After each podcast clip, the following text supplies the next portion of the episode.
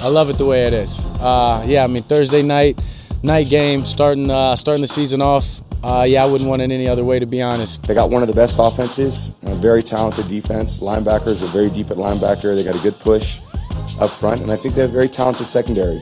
Um, so it's it's a big challenge for our team. It's going to be tough with not having Zack out there, but uh, you know we still have a lot of good players on our offense. Uh, you know, a lot of guys that can, uh, you know, help out. I mean, we're miles ahead of where we were last year. Uh, not just me and his connection, but the whole team, the whole offense. I mean, it's really exciting, and I hope hopefully we can do something really special this year. Just uh, set for the perfect stage. Them coming off of uh, coming off of the Super Bowl title, um, and then obviously us having fans back to full capacity. I think this is what the, the NFL and the world needs.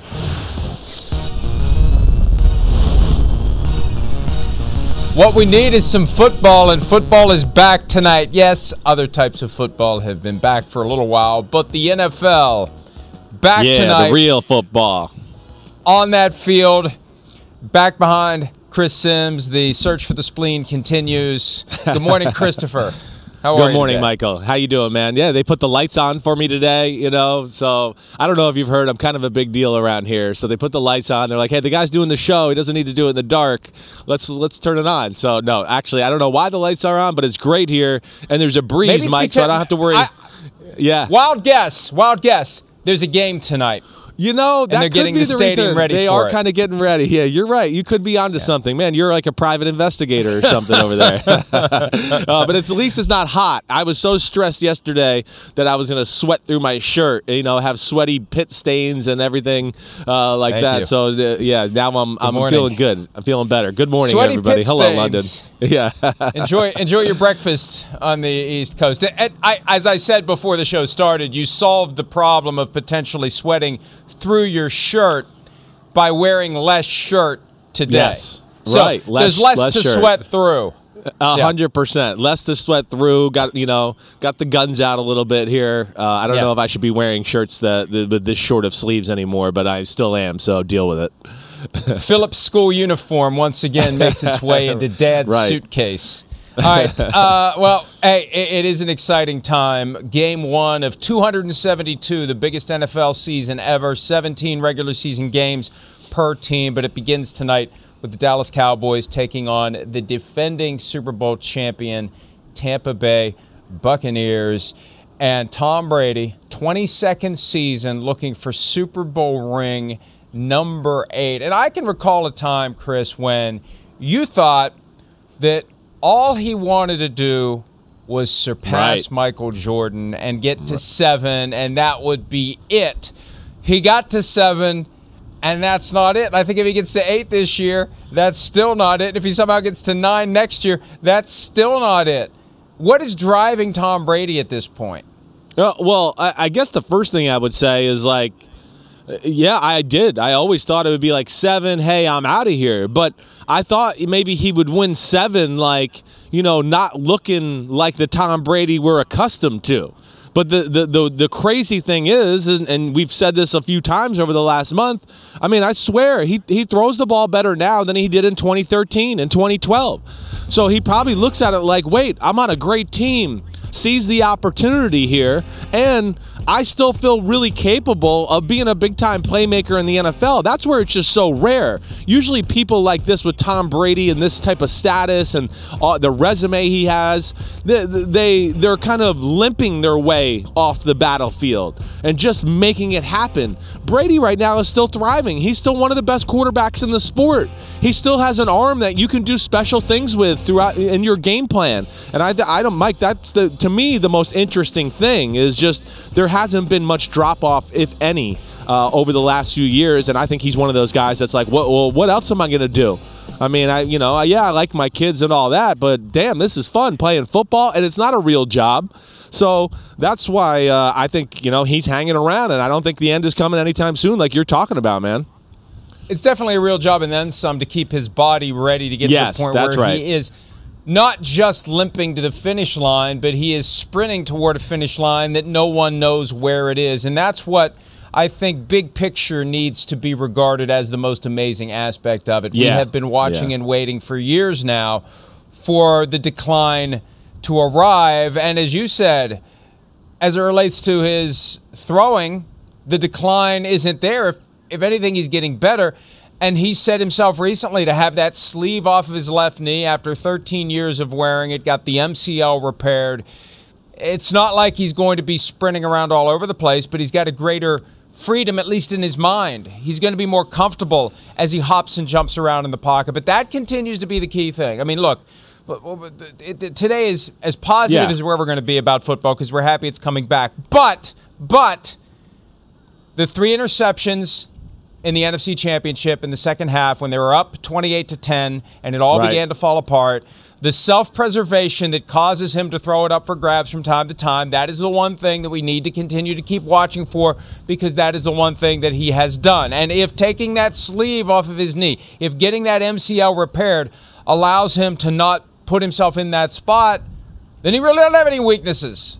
No, no. Yeah, I mean, you know, hey, hey, first off, we saw what like 2019. We thought, oh, maybe you know this is the downfall of Brady, right? In New England, they had that underwhelming offensive year. Okay, yes, he's not Patrick Mahomes or Aaron Rodgers that he can maybe you know make magical plays outside the pocket and carry the the offensive team maybe when they're having a less than effort or less than talent. But as we've seen, just like a lot of quarterbacks who maybe people don't realize how good they are until they get some talent around them. Yeah, he got here in Tampa Bay and they got the right formula around him to where you know, again, he could show us the areas that he's really special in. And we know he's really special in being clutch, making decisions, and again, Mike, I will always argue this. This is one of the greatest throwers in the history of football. Yeah, it's not Brett Favre or Dan Marino lasers, but he's that next group down. He could still throw at 70 plus yards in the air. They're not calling an offense to manage like, well, Brady can't make this throw. Their only issue is exactly what you said, Mike. Protect the guy. When he's protected, he can still carve you up. And I think, you know, you talk about the knee sleeve and the healthiness there. The formula they found at the end of last year where let's protect him, run the ball, and when we got one on one matchups, he'll throw strikes, and our receivers will win those one on one matchups. And then, Mike, I think the other thing that goes into the protection of himself this year, and to your point, is the more the the mastery of the offense.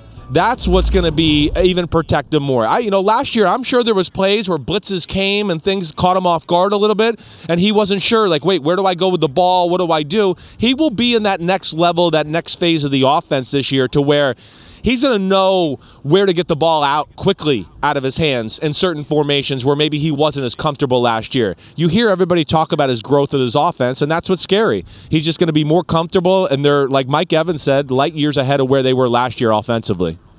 The only potential flaw, those damn single digit jerseys worn by Yeah. linebackers and defensive backs. Other than that, it could be perfection. And perfection is something that has eluded Tom Brady. We thought he was going to finish a 19 0 season 14 years ago. The stunning loss to the Giants in the Super Bowl kept that from happening.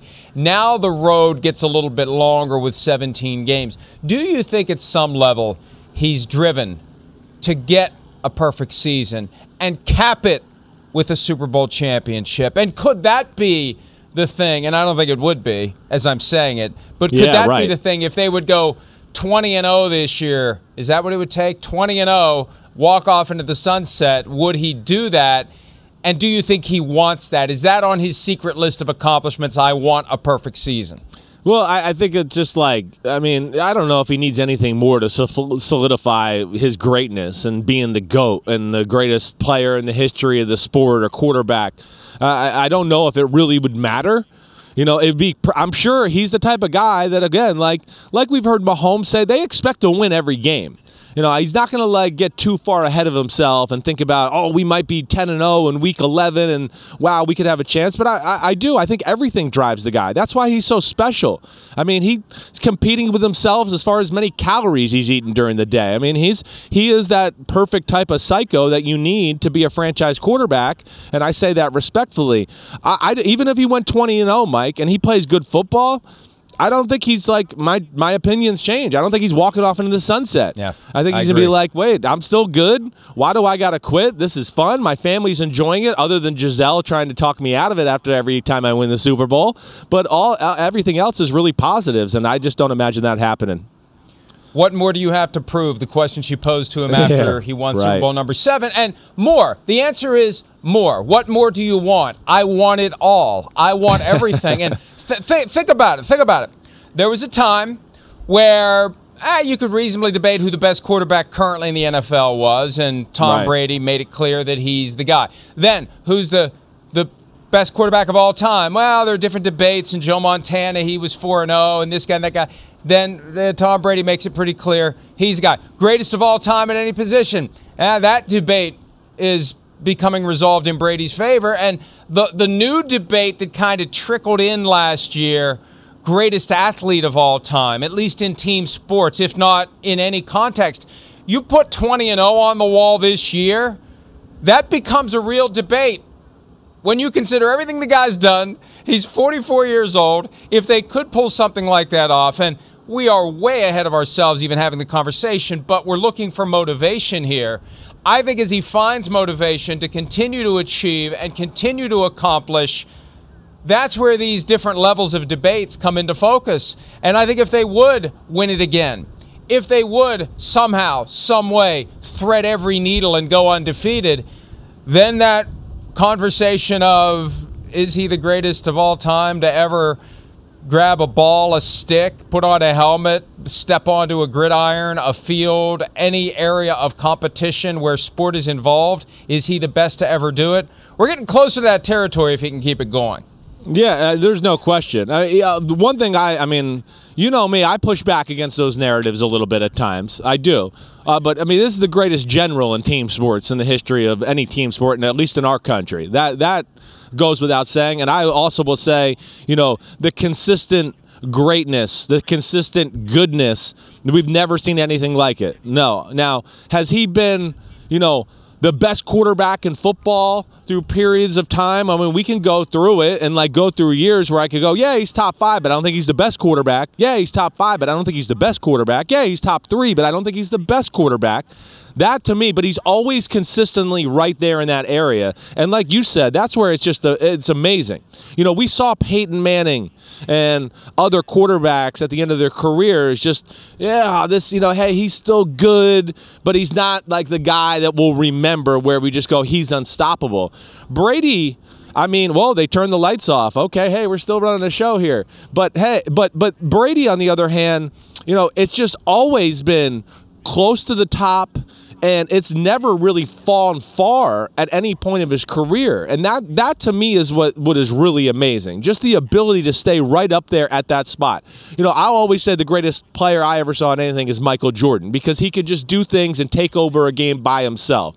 Uh, but I mean, Tom Brady's right there in that conversation. There's no question. It's it's really amazing. To me, it's more amazing how consistently good for how long is is really what I'll always remember Tom Brady for.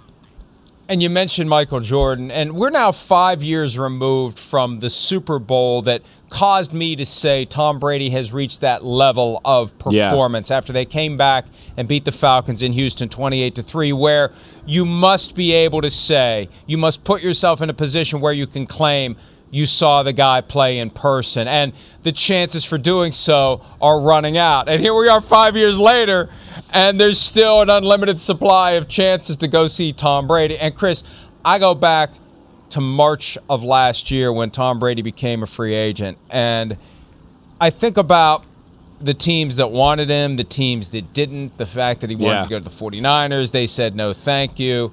In hindsight, wouldn't you say that pretty much every team is kicking itself in the ass for not getting in on the Tom Brady sweepstakes? Right. Except for the Chiefs and the Packers, the teams Yeah. that clearly have top Right. five guys. I mean, what what was everyone missing in the fact that Tom Brady was ready to find a next level? Well, and you can't blame right. the rest of us because we've never seen this before.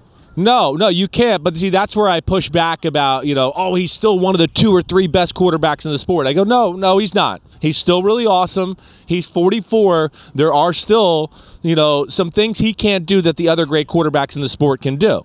And that's where I get back to that conversation because, yes, you're right. Teams, did they make mistakes not getting him? Sure. But go back and watch the 2019 film in New England. Now, I certainly think there's other quarterbacks that were in the league, Rodgers, Mahomes, other that could have made a lot more happen with that team than Tom Brady did. He needed a right the right fit around him at this point. And I think that's what scared people. You know, I think really they looked at it and went, "Man, 2019 he was good, but he didn't make a whole lot of plays. Of course, the team around him wasn't real talented, so that didn't help out like we've talked about. But I think that the age and then that that film of that year scared people to go, "Wait, I, I'm not sure." But Tampa, I think, you know, had a little inside info with Jason Licht. They know the kind of player Brady is. And I think they knew that they had the type of team that could protect him in the pocket and, hey, he'll figure out the offense and still make the throws. And that's where it was the perfect fit. And yeah, a team like the 49ers, they could have made it happen too because if they had the same type of thing, right? Good offensive coach, some weapons, an offensive line to protect them, uh, they, they would be one of those teams you'd look at and go, they could have made Brady maybe look the same way he did last year as well. You know what I'm saying? I don't know if they win the Super Bowl, but you get the point I'm trying to make. Another factor from 2019 that I don't think we can overlook the reality that he knew that was it. That yeah. he was Yeah. done. That you know, basically get me the hell out of here. That sometimes, and this is where the human factors can creep into it. If he was just unhappy and it was time to move on, and you throw in the fact that they don't have the talent, and he was limping to the finish line there, he needed a fresh start. And that experience in 2019 may have rekindled in a big way the fire Yeah, that we sure. now see raging with the Tampa Bay Buccaneers. Okay, you talked about the way they protect him. We've talked about some of the other dynamics of the Tampa Bay offense. Let's focus on tonight's game. When Yeah, the Tampa. Bay Buccaneers have the football, you've mentioned the growth, the changes, the adjustments that were made throughout the 2020 season.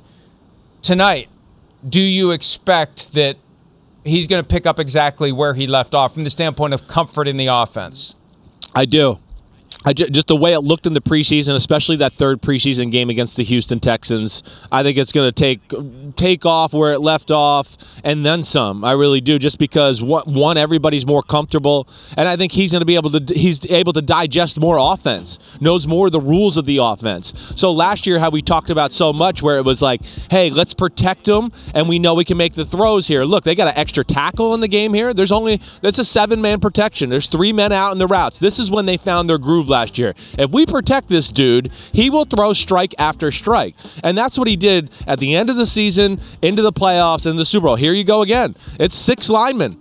And it's uh, the back can protect if somebody else is blitzing, but he's got a seven man protection, three people out in the route again. Again, people who talk about, well, Brady doesn't have a strong arm. What are you talking about? That was a 30 yard laser that never went above Mike Evans' chin. And that's where he's special. But I think where it takes off this year, Mike, is just the, I think you're going to see the offense even open up a little bit to where they're going to go, wait, you know, he's comfortable now and he'll know where to get the ball out of his hands if he gets pressure. So maybe we can get more of these three and four wide sets and open it up. I still think they'll protect him, but I think he'll have other answers too uh, when they teams do blitz him, and I, think they're going to be scary. I, I, I don't think the Dallas defense has much of a chance tonight. I think it's just going to be just does Tampa Bay mess up every now and then to give Dallas's defense a chance. I remember when Rob Gronkowski joined the Buccaneers last year, we thought it was inevitable that at some point OJ Howard, Cameron Brate, one of the two was going to be traded. Howard got injured week four, so that kind of solved that issue. But now Howard's back. And they did all those great things last year without a guy who was a first round tight end. And I know he's Right. never fully and completely clicked the way that he was expected to coming out of Alabama, but still, he's back. And this is a new wrinkle that we didn't see as the Buccaneers really hit their stride last year. How do you expect to see him get worked into this mix now that he's healthy? Yeah, I, I mean, it's just another personnel set that they can put you in a bind. They have an overpowering offensive line, like you and I discuss a lot, right? I mean, how many times last year at the end in the playoffs did we show plays where it's like, look, if they just block straight and let Leonard Fournette run behind and figure out where he wants to go, we'll just push everybody back and do that. They're still the same offensive line, and now, like you're talking about, you have two big bodies at tight end to where, yeah, they can impose their physical will that way. But then they can get into the, like the Aaron Hernandez, Rob Gronkowski New England offense to where these are two guys that can split out. And now you got, you know, your base defense in and you're big and you're trying to stop the run. And now they split you out with Evans and Godwin and Howard and Gronkowski.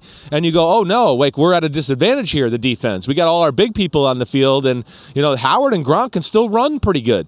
Howard can really run. And I just think it's just another element that just makes this team scary.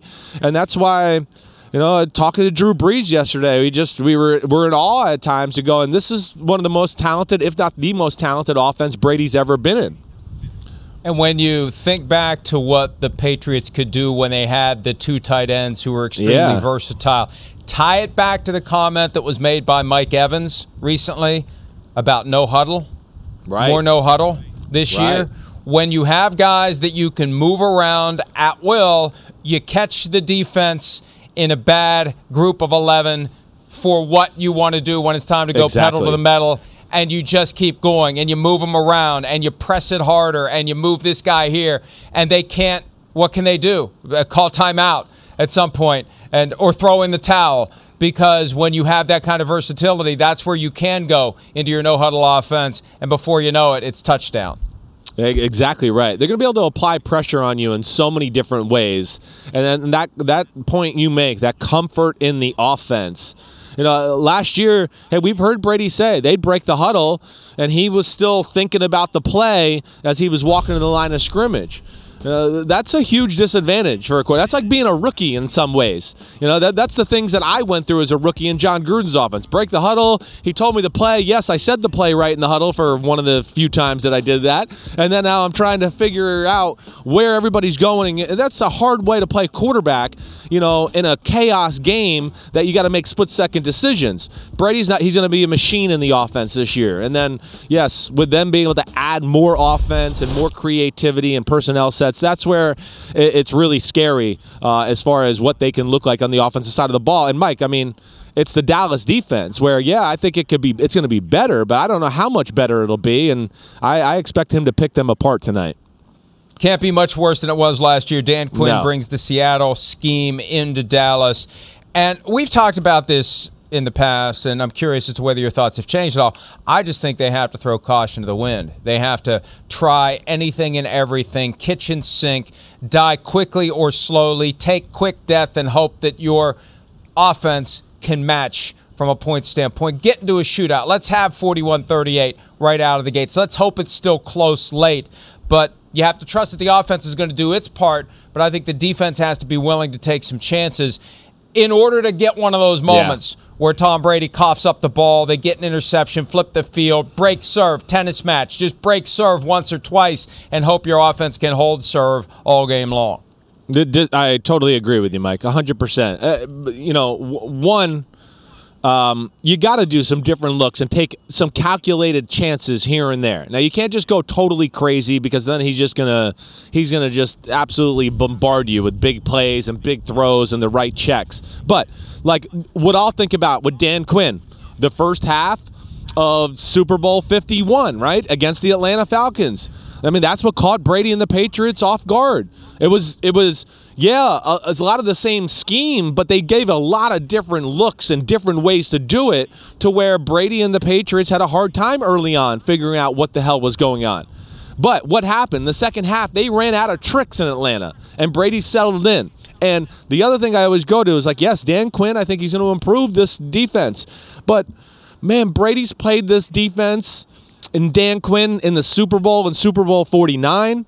He played it, of course, with the Atlanta Falcons in that Super Bowl. He had Jacksonville in the AFC Championship game, which runs the same defensive scheme. The Chargers in the in the in a divisional playoff game. He has great understanding of the scheme in general. Let alone he played Atlanta last year, who ran the same scheme. So that's where if they just say status quo Seattle defense, good night they're going to get torn apart. They got to do something, you're right, to give them an edge, but they just can't go overboard. It's got to be calculated risk, and uh, that's something we'll definitely have our eye on tonight.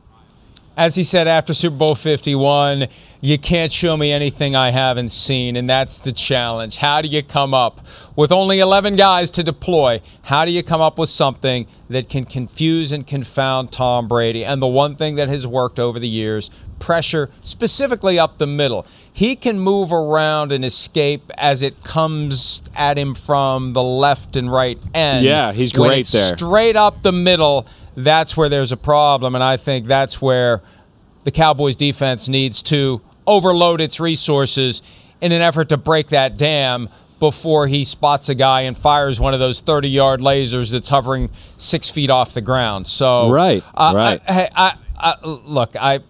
I, I, I want to give the Cowboys a chance because I want the game to be exciting. And this could be Yeah. another one of those where tomorrow, when we're having this conversation, we're like, well, I should have seen that coming. Man, I should have seen that coming. Who knows what we're going to find out tonight? But it sure seems like the Buccaneers, with everyone back and Brady more comfortable, will be gaining yards and scoring points. And the only thing the Cowboys can hope for is to match them and maybe get lucky and take the ball away in one moment. So when the Cowboys have the ball, what are you looking for from Dak Prescott coming off of the badly broken ankle, the shoulder injury that, as you believe, was a byproduct of adjusting the throwing motion to compensate for that lack of confidence that may be lingering when you bury the, the right ankle into the ground and get ready to throw? What do you expect to see from him tonight, given that we've seen nothing from him all of training camp or preseason? It's the million dollar question, right? Dak Prescott, how how good can he be, really? Th- That's that's where I look because, like Mike, let me ask you this first off. I,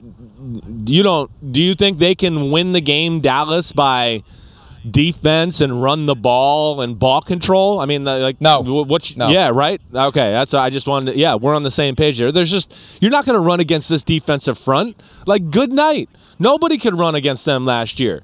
So the game is going to be on Dak Prescott. I, I really do believe that. And yes, is he going to be at the level to where we saw him early last year, where he can, you know, make unreal plays? This is what makes Dak Prescott really special. You know, he is unreal at throwing with people around him, grabbing in his jersey, just about to get hit. It's not that he's like the greatest scrambler in the world, but he's really good at moving in the pocket and not, you know, feeling pressure and still being able to make really aggressive throws that you see down here with people kind of all around him. He does not flinch, you know, when he's in the crosshairs. And then that's really what is the thing that jumps out to me. And then, of course, he's a really good down the field thrower. So I look at it kind of, I think, the way you do, Mike.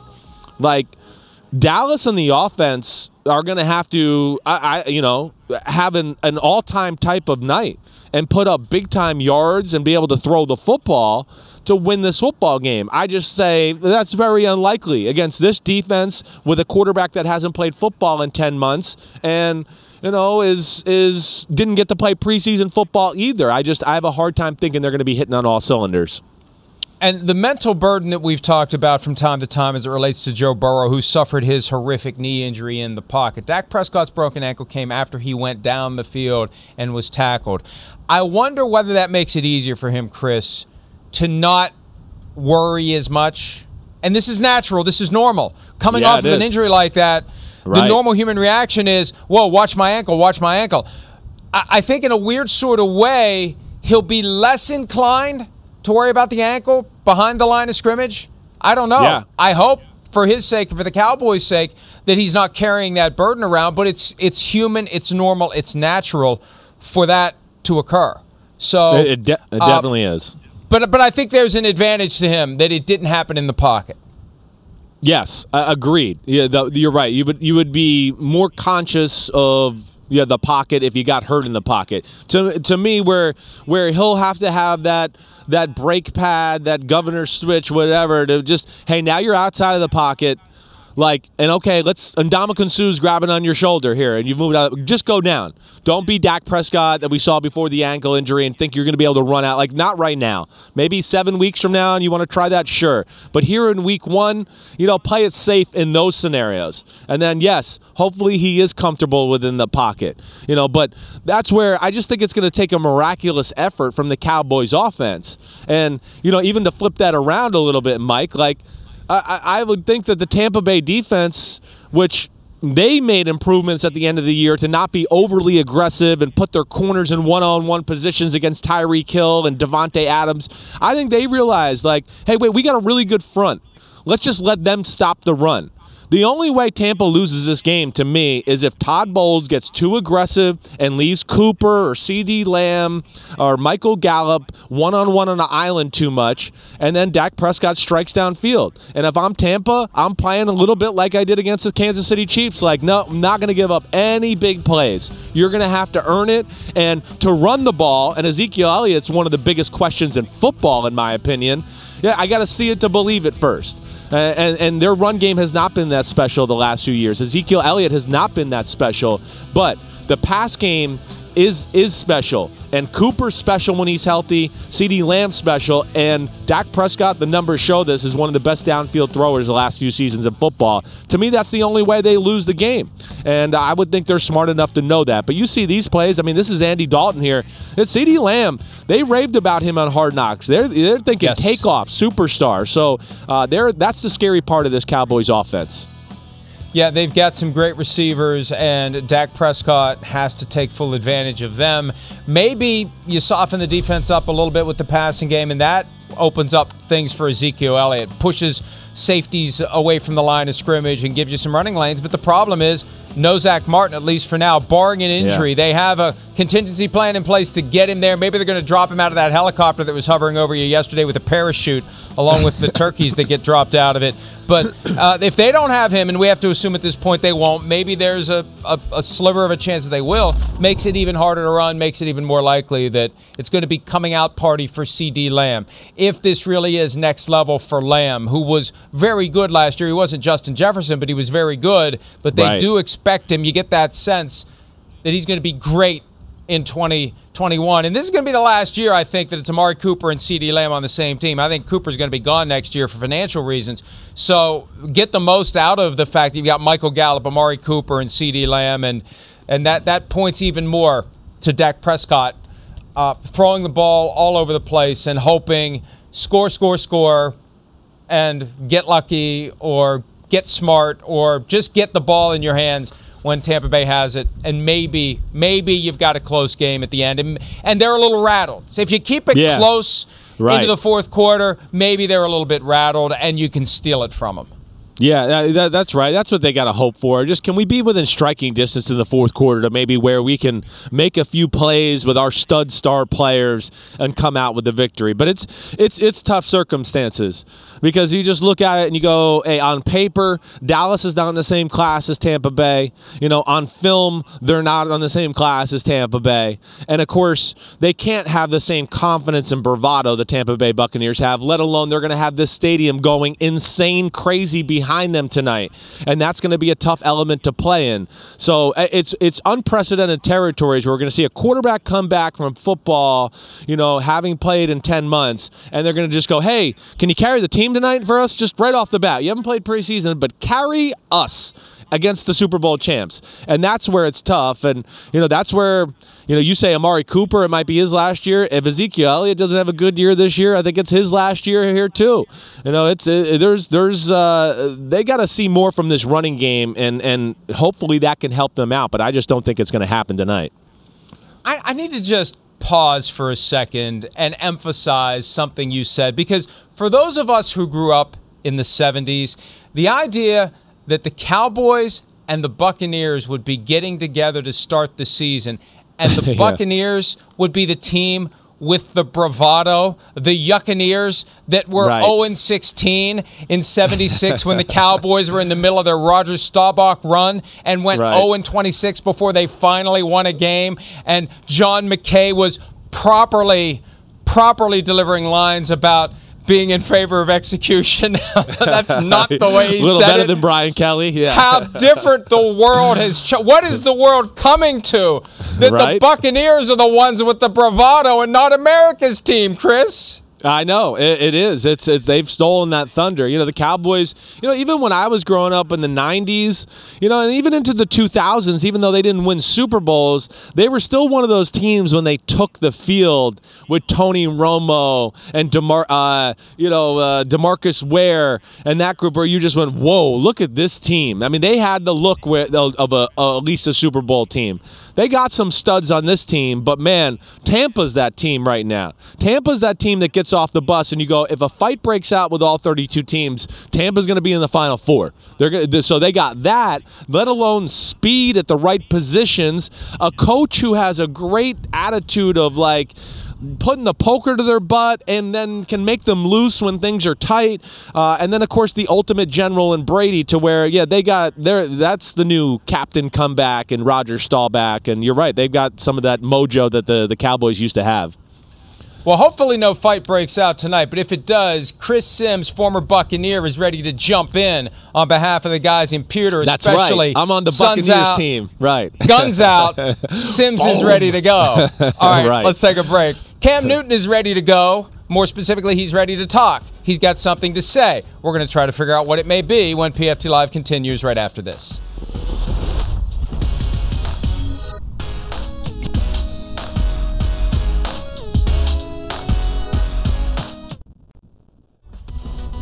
I think TJ should get whatever the heck he wants. Uh, he's arguably the best football and, and football football player in the game right now, not just on defense, just in general. Um, you know, I've been through a few negotiations here with contracts. Um, you know, one of the reasons I took less money was for guys like him to get paid, and he needs to get paid. Um, he deserves every penny that he wants and asks for, and so um, you know, TJ Watt is is that guy that should get whatever he wants. You know, at one point I predicted that by the time we get to November, the Steelers and Ben Roethlisberger will both regret getting back together for one more year. I think the Steelers officially have reached the point of regret. Ben, what are you doing? But that's that's a strong statement from Ben Roethlisberger. I took less money so guys like this could get paid, and he did. He took sure. five million dollars, gone, gone. Think about that, five million gone to come back this year to help the Steelers manage their cap. And the good news is Watt practiced yesterday, but there's still no deal in place for the Steelers and TJ Watt. We continue to wait. And you know the rule in Pittsburgh no negotiation once the season starts. They got three days left to get it done, Chris. Yeah, th- those rules, as we talked about twice already this week, they, they got to throw them out the window and evolve with the times. It, it's cool, and I know you know the the Rooneys are one of the, the the great you know godfathers of the NFL, and certainly I respect them. But you know they've evolved in a lot of other ways. You know they're not still playing the same defensive scheme they were playing in the '60s. They got into the Blitzburgh about you know in the late '80s and '90s. Like yeah, they're know, playing the same with, defense they were playing in the '80s. that's, yeah, that's well, slight difference. Like evolve though, like that's still crazy to me that we're talking about this. Well, you know what I, you know what I, the point I was I trying to mean. say. There. I know what you but mean. but yeah, and, and, you know what? I really respect Ben for saying that. I do. You know, first off, the player's in a tough spot when those questions are answered. Yeah, you don't want to burn the franchise, but you simply don't want to burn the guys in the locker room. And a, and a guy like T.J. Watt, where like he said at the end of the com at the end of that, like he's that dude. Everybody in the locker room knows TJ Watt's the best player on that football team, or certainly one of the two best. I mean, they know it. And, you know, that goes a long way through an organization, too. You've talked about this before. When you got a guy who fits the mold of the organization, fits the scheme, and then does all the things off the field, and then on the field, he's a force to be reckoned with you know, you got to take care of those guys when you're an organization. And right now, you know, the Steelers don't have necessarily the best reputation in that department. You know, going back to Le'Veon Bell or Antonio Brown, and guys in the locker room notice those type of things. So that's where, uh, you know, I respect Ben, and, and Pittsburgh's got to find a way to get this done to just squash all this this talk about it. And for a guy who started his career not being all that popular in the locker room, it took Ben a long time before he got enough votes to even be a team captain. This Yeah. is the kind of thing that your teammates will love, and TJ Watt will love it. Ben is out there on the front line saying to Mr. Rooney through the media, pay this guy. What are you doing? Not just pay him, but dude, I, we had the conversation. I'm giving up money so we can pay the guys who deserve it, and TJ Watt deserves it. And Rich Eisen was banging the drum again yesterday that you and I have mentioned to the extent that the Steelers are concerned about the precedent they're setting here. The next time a guy walks in and says, But you did it for TJ Watt, the response is, You're not TJ Right. Watt. Play Exactly. like TJ Watt, and we'll do it for you. Exactly. That that's what it is. I mean, that's what talks in football, especially in the NFL world. I mean, the play on the field, the money you're making, uh, you know, in your pocket, that has great, you know, uh, what do I, a very high standard in the NFL locker room. I mean, that is the guy. That's how everybody's judged by. And yes, that's that's got to go by the wayside. To think you're going to treat every player the same way, not even the players in the locker room expect that. None of them do. New England is the closest we've seen to that, and that still wasn't like that all the way. Brady and Gronk and the stars there, they got away with more than, you know, the guy who was the 45th man on the roster. Maybe not as much as maybe other organizations, but that's just standard protocol in any business around the world. Oh, this guy's the guy that's our moneymaker. He's the best at it. Yeah, the rules get changed a little bit for those type of people. And uh, that's where it's, it's they got to get out of the stone age with that a little bit, in my opinion. Yeah, we'll see if they can get it done between now and Sunday when, according to one of their rules, they no longer do contracts. And Chris, I can't help but wonder whether at some level they're influenced by that revolving door that we saw and we've seen in the years of free agency where they let those great pass rushers go. They let Bud Dupree go and they reload with somebody else. But at some point, one of those guys is so good that you can't let him go. Right. And TJ Watt, in my mind, falls into that category. Now, Yes. Ben Roethlisberger's comments from Wednesday may have been inspired in part by the candor that we've seen this year from Aaron Rodgers, who is trying to speak up a little bit more and make it known when he wants guys to be taken care of. Rodgers yesterday addressed how things are going as he enters what could be his final season in Green Bay. Let's have a listen. there is a lot of unknowns. Um, I've talked about it various uh, various times throughout camp. Uh, people's uh, contracts and situations uh, down the line. Um, so the right perspective is needed, I think, for all of us. Um, I think we don't feel pressure. Uh, I'm speaking personally. I can't speak for everybody, but I, the the feel that I get with the energy in the locker room is not pressure. It's uh, focus. I really do. I think it's the right perspective and the right type of focus. Uh, we know we have a talented team. We know what the expectations are. Um, we're just focusing on accountability and holding each other accountable uh, because regardless of what happens with any of our situations, this group will not be together the way it is now in years down the line. So we're going to enjoy this year for all it has to offer and each other. And I think that's the right perspective to have in, in, in this situation. First remark I want to make, and this is an important observation. Every time I see Aaron Rodgers now and I see that hair unkempt at the back of his head, the, the, the return of the mullet, I, I may or may not have had those that same effect back in the day. I can hear my mother saying, Will you please get your hair cut? Every time I see him now, my mother's voice ricocheting inside my brain, Will you please get your hair cut? Now, far more Oh. importantly than that, you know, I, I, look, when, when he said that this group of guys we have together isn't going to be together years down the line, it's not going to be together next year. That's the thing about the NFL now. Every year is a self contained unit of players that mm-hmm. will be changed dramatically. I, I don't know, is he finally coming to this realization after 18 years in the league? That is kind of strange, but, you know, he, he's very reflective. He's very aware. It reminds me of what he said about last year. He entered 2020 viewing it as his last year with the Packers, and I think that that same mindset is going to drive him this year. He's viewing it, even if he's back next year, he's viewing it as maybe my last year, definitely the last year this group of guys is together. Let's go do something special. Yeah, that's right. You don't know. You never know in the NFL. I, I do think though this last two years are the first time he's probably like a little bit like, I don't know about me here on this football team, which is strange to him and probably why he's bringing it up a little bit more. Because uh, you know, in years past, he's like, I'm going to be here, so we're going to be good, and we'll we'll see what the future holds. But I'm going to be here. Now he doesn't know he's going to be there, so he doesn't know. There is unknown for sure. I, I expect it to be Rodgers last year. I do, but within reason within reason, I would say. Like I think he's still smart enough and aware enough that like if they have a good year and he again is in the MVP conversation and let's say they get to the Super Bowl or NFC championship game or, or win the Super Bowl, I don't think he's going to be so stubborn that he's going to be like, screw the Packers and Gutekunst and Mark Murphy and I'm out of here. Because I think he'll reassess and go, yeah, screw them still, but I still like the rest of the guys. And I can still make this work. And I'll just deal with, you know, having to deal with those two at other times and whatever and try to ignore it to a degree. Uh, so I don't, like, I want to say it's his last year, but I think within reason is how I would kind of like wrap it all together. Somebody asked me that recently. What does it take for Aaron Rodgers to come back? And I think yeah. Super Bowl appearance minimum. Victory helps. If they win the Super Bowl, how does he walk away? Yeah. How does he yeah. do that? Right. Unless he's retiring. I don't think he can sell because remember, despite all the concerns he has about the front office, I love my teammates, I love my coaches, I love the fans. You can't do that to teammates, coaches, and fans if you win the Super Bowl. I mean, you can, but I think he'll believe he can't. Remember, he's very sensitive about being regarded as the villain. That's the ultimate villain move. Win the Super Bowl and still have gas in the tank and go play for somebody else. Unless he's retiring, I think he stays.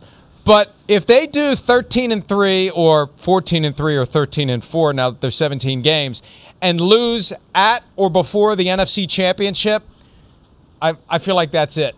I, I really you. do. I'm with you. I, am so you're you're saying basically like I'm with you. And the line of demarcation is NFC Championship, right? Next to level where, or out.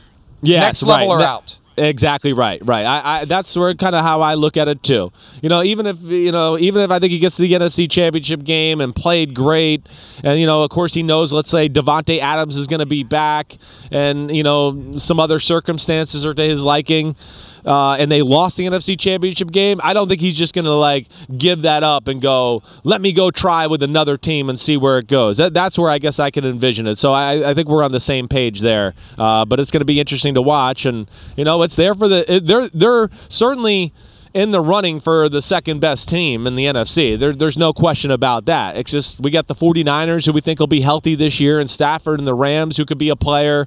Uh, so we'll just see where the season goes for the Packers. Brady's going to be a factor in this as well, too, Chris, because I could see Rodgers looking at Brady's situation and saying, you know what, to the extent that I am going to have this second act somewhere else, the sooner I get started, the sooner we're hitting on all cylinders and I'm comfortable and people are comfortable around me and it's growing. And if we see a dramatic improvement in the early regular season performance of the Bucks and they carry it through and they're they're among the teams left standing at the end, I think that's an even greater message to Rodgers that if you're going to do this, you better do it now so you can get 4 or 5 years with another team and maybe match or beat the number of championships that you won during your time in Green Bay, which currently is one and holding. Cam Newton has been to a Super Bowl, hasn't won a Super Bowl, currently does not have a team. He had been very quiet in the aftermath of the stunning release of Newton by the Patriots nine days ago. Yesterday on Instagram, he posted a little bit of a teaser for something that is coming on Funky Friday. Let's hear from Cam Newton about his immediate plans. On this week's Funky Friday, I have a lot of things that I need to get off my chest. This is not a retirement speech, and I have a lot of football still in me. I have listened to that at least 50 times. He did say Funky Friday. Chris and I have had some text yes, message exchanges. It was questionable. Debated whether or not it was funky. It is funky. There's nothing funky about that. He said funky. So, on this week's Funky Friday, he's got a lot of things he needs to get off his chest. It's not a retirement speech. I still have a lot of football in me. What in the world has he got to get off of his chest? And I hope he doesn't start airing grievances about the Patriots because if you're looking for another team to sign you, you don't enhance your chances of getting another job if you're taking shots at the team that most recently had employed you. Yeah, I mean, agreed. Uh, that that's that was the number one thing I thought of. Or just you know, be careful what you say on Funky Friday, Cam Newton. That that that that can affect your status and how you're looked at in the NFL. Yeah, if you spout off, or or even just create too much attention to yourself. it's to be a turnoff to teams. You know, especially like where I, the backup quarterback thing that that'll be out the door if this is too Never much of gonna a happen. spectacle. Never yeah, gonna happen. I don't think it'll Not happen. gonna either. happen. I'm, I'm with you there. He's a reps guy. He, he's not a backup quarterback. That's just not what he was put on earth to be. So yes, but either way, if he brings too much attention or causes a, a kerfuffle, right? I think I use that correctly. Is bam, I'm awesome. And then th- that's not, you know, even if a team has a quarterback go down, they're going to be like, oh, do we want to deal with all of this? And, and, you know, just the attention that comes with Cam Newton and is his play worthy of dealing with that. So that's the one thing I would just say to him. Just be careful what you say on this Funky Friday uh, Instagram live thing he's got going on. I still have a lot of football left in me, uh, and, and and maybe he does. And you know, he made the comment earlier this year. He's still one of the best 32 quarterbacks in the game. A lot of people believe that, but right now he doesn't have one of the starting jobs or backup jobs. I think we agree he's not wired to do the Joe Flacco thing. That's what makes Joe Flacco so rare. A former Yeah. franchise quarterback who chooses to hang around and take whatever he can get, whatever spot on the depth chart he's given, whatever lower level salary that entails, he'll do it. He's one of the few. You're not going to see a Peyton Manning do it. You're not going to see a Tom Brady do it. You're not going to see most franchise quarterbacks. Do you think Aaron Rodgers would ever take a second spot on No. the depth chart? I mean, and No. And Brady's position is I'm playing as long as I can play at a championship level. Well, if you're not a starter, you're definitely not at a championship level. You're not going to just hang around just because you love it that much that you want to be part of it. So that doesn't fit for Cam Newton. It doesn't fit for a lot of guys. And Right. uh, we'll, we'll find out. We'll find out what he's going to say. But I agree with you. Be careful. Tread lightly because you want to preserve the opportunity to have the phone ring when the injury happens. It's not going to ring until then. You want the team to not say, we're just going to go next man up with this backup quarterback who's a backup for a reason. We're going to go get Cam Newton. You want the team to make that call. Don't say anything tomorrow Right. that would turn a team off from making the phone call. That's the best advice we could give him. Yeah, hundred percent. I mean, he's he's on his last lifeline here. I mean, if he's a cat and nine lives, he's used eight of them. I mean, that's why you and I were just like disappointed in what he did with New England, and of course the the COVID mishap and you know the misunderstanding there, whatever it was. You know, it, it this is it. And added to that, like we talked about, he's not necessarily just a plug and play quarterback. You know, he is a reps guy. He can get out of rhythm in a hurry throwing the football if he doesn't get get a, a lot of reps. And you know, where I also just look at it and go, man, you messed up with this New England thing. New England is one of those teams that could formulate the offense that fits the Cam Newton and play a style that fits him. You know, as we know, a lot of these coaches and offensive coordinators are, are not capable of doing that and don't do that. They just go, this is what we do, and you come here and play. You know, so that's where he really dropped the ball, in my opinion, as far as losing that opportunity with the New England Patriots to kind of revive his career.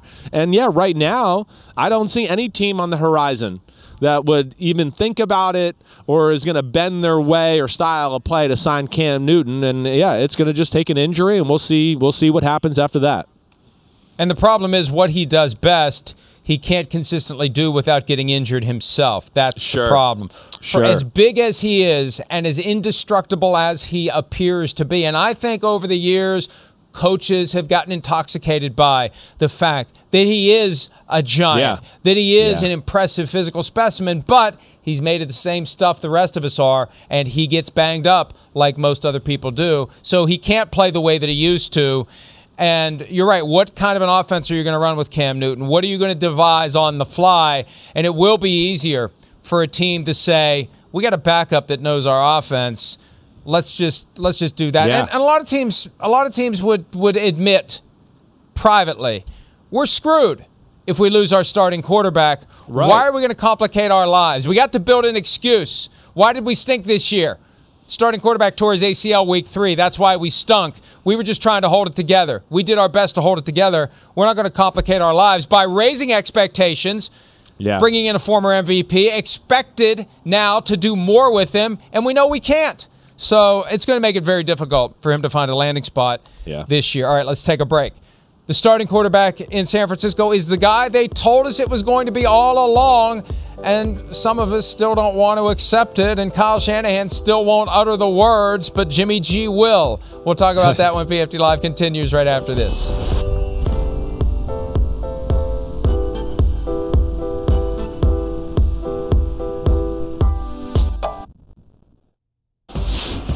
Jimmy Garoppolo the starting quarterback Sunday? Um, I'm not going to answer that because I feel like all you guys got to do is look how I've talked since July 27th. I think it was my opening day press conference. Um, I almost wish I wasn't being hard headed with it, but I feel like you guys are being a little hard headed. Keep asking. I feel like I've already answered it, so um, we'll keep it at that. what point were you told or not told uh, that you would be the starting quarterback this season? Uh, for a while. Uh, I told you guys a long time ago. I had a pretty good feeling about it. Uh, kind of joked about it, but yeah, I, I always kind of knew where I stood and everything. And uh, yeah, now it's official, I guess. It really wasn't a, an official competition, but did it feel like a competition? Uh, not to me. No, I, I go into it pretty consistently every day. Just the same attitude. I mean, it's always a competition, but you're competing against the defense during training camp. Now we're competing against Detroit in this week and everything. But uh, yeah, that's kind of always where I've been with my head, and it, it helped me stay steady throughout this whole thing.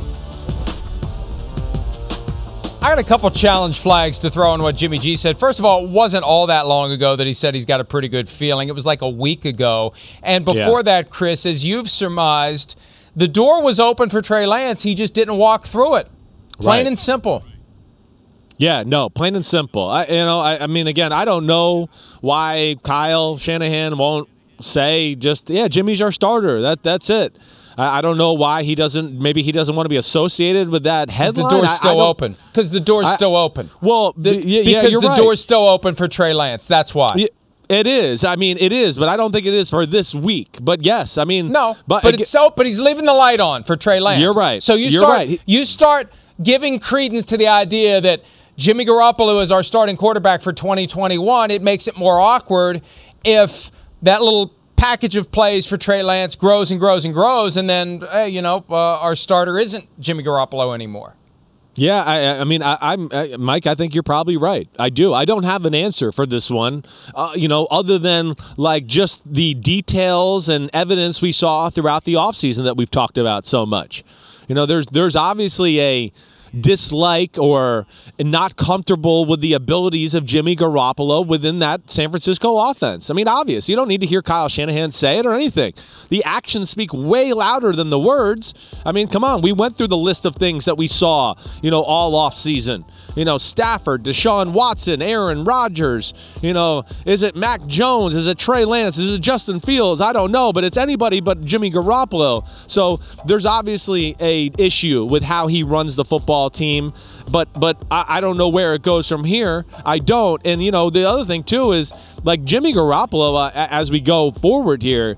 I don't think he's going to be shy about some of these things. I don't. What's he got to lose? What has he got to lose? Like, you know, like we saw last week, he talked about how he talked to Drew Brees and how he handled the Taysom Hill thing. There was no discussion about, or nobody had said anything about that in San Francisco until Jimmy G. I think he's got a little bit of like the, you know, F it. What do I got to lose? You ask ask the question, I'm going to answer it. I don't give a damn. I mean, doesn't seem like Kyle likes me anyway, so I'll just tell you guys the truth and we'll go from there.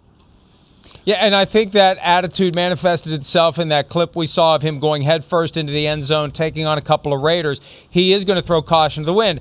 And the reality is, the more recklessly he plays, the more likely he gets injured, and the sooner the door opens for Trey Lance to take the job, not because Jimmy Garoppolo was benched, but because he can't play because he's injured. And one thing I've noticed, and it is somewhat comical to me, and I understand the way fans are wired.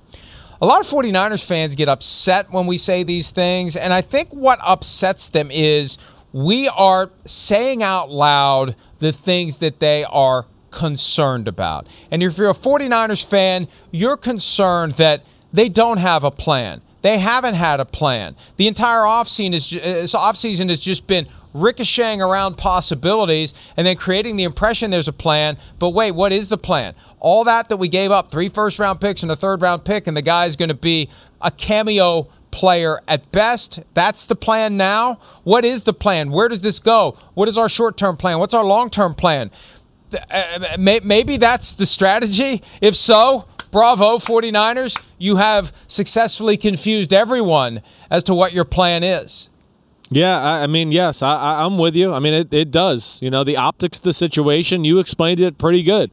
It, it does appear that way in a lot of ways.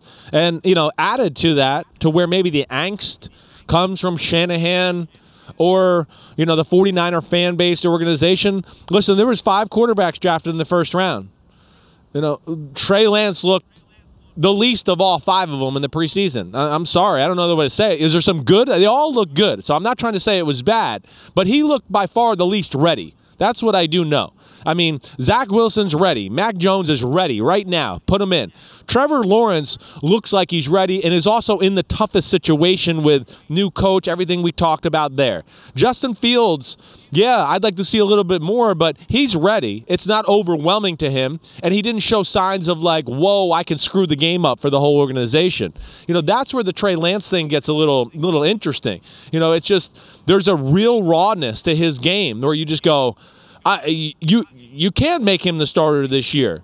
Eh, I just you can't. I would be scared to with the way he looked in the preseason, the missed throws, you know, the unawareness in the pocket. He is clearly a year away, at least, in my opinion. Now there's some highlight plays like you see here. I mean, this is a rocket down the middle. Here's Shanahan coming up with a play that you're not going to see him run until week seven in the NFL season, but did it to make Trey Lance look good, jumpstart his confidence. But there's too many other missed wide open slam dunk high school throws that he should complete.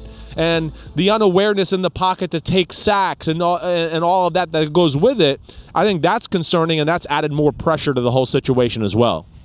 as we've sat here and talked about this today, Chris, I've I've run through my memory bank some of the different things that Kyle Shanahan has said throughout the offseason. And one thing coaches need to realize, and this is separate and apart from your football skills, you are the conduit to the fans. You're speaking to the fans. And their confidence or lack thereof in the team, in many respects, is going to be influenced by the things you say, how you say them. And I think back to Kyle after the draft when they took Trey Lance he explained how all the different rumors and speculation, he just kind of sat back and kept his mouth shut because he was kind of amused by it all. He was amused by the Mac Jones talk. They didn't do anything to reel that in.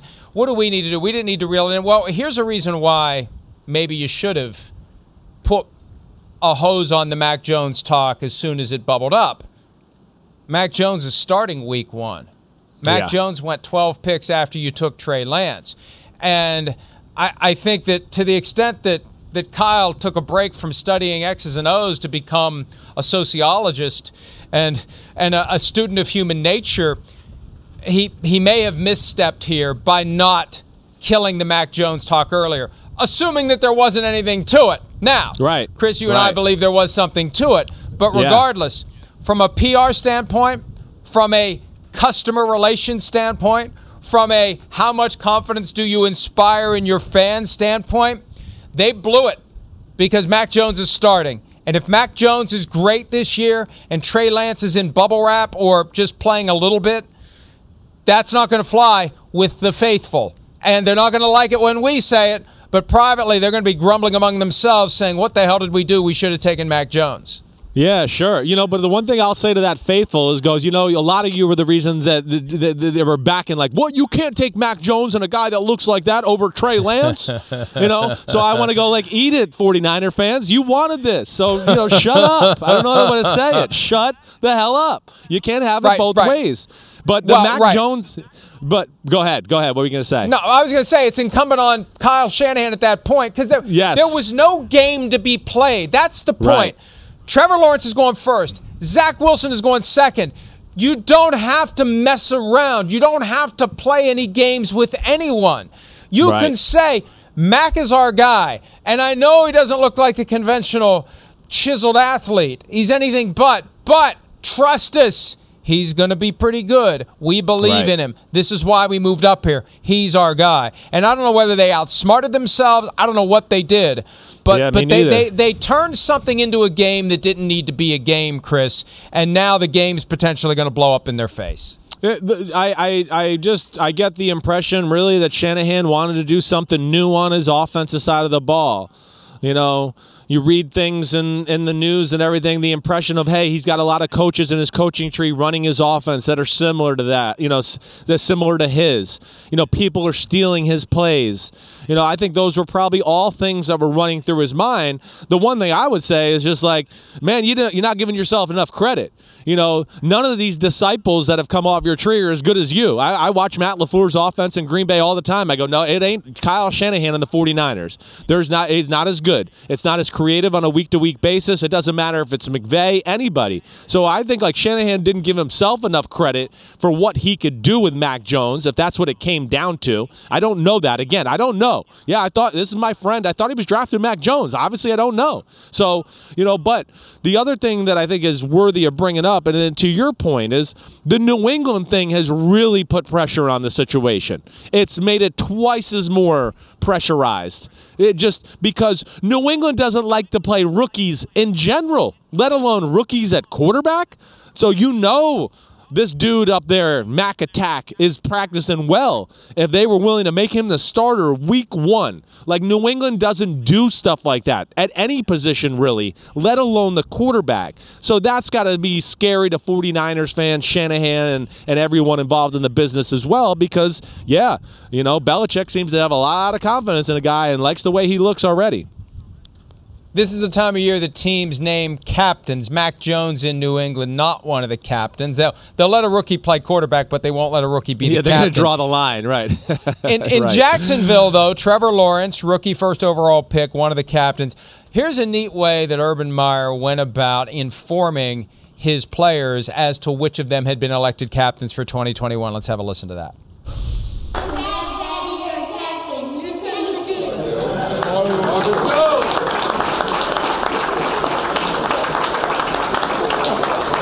Hey Trev, it's me and Indy. She's a little too tired to video right now, but um, I just wanted to say how proud I am of you for being named one of the team captains. Um, I have watched how hard you've worked to get where you're at, and I've just always believed in you, and I'm so proud of you, and I'm excited to see everything you're going to accomplish this season with this team.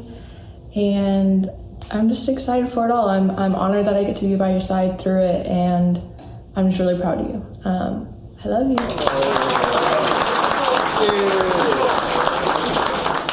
What's up, Brandon? I have been blessed to call you one of my best friends for 20 years. Over the last few years, during my battle with cancer, you have been by my side day in and day out.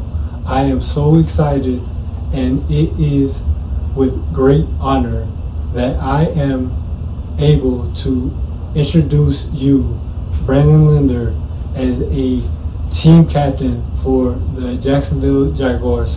Go Jags.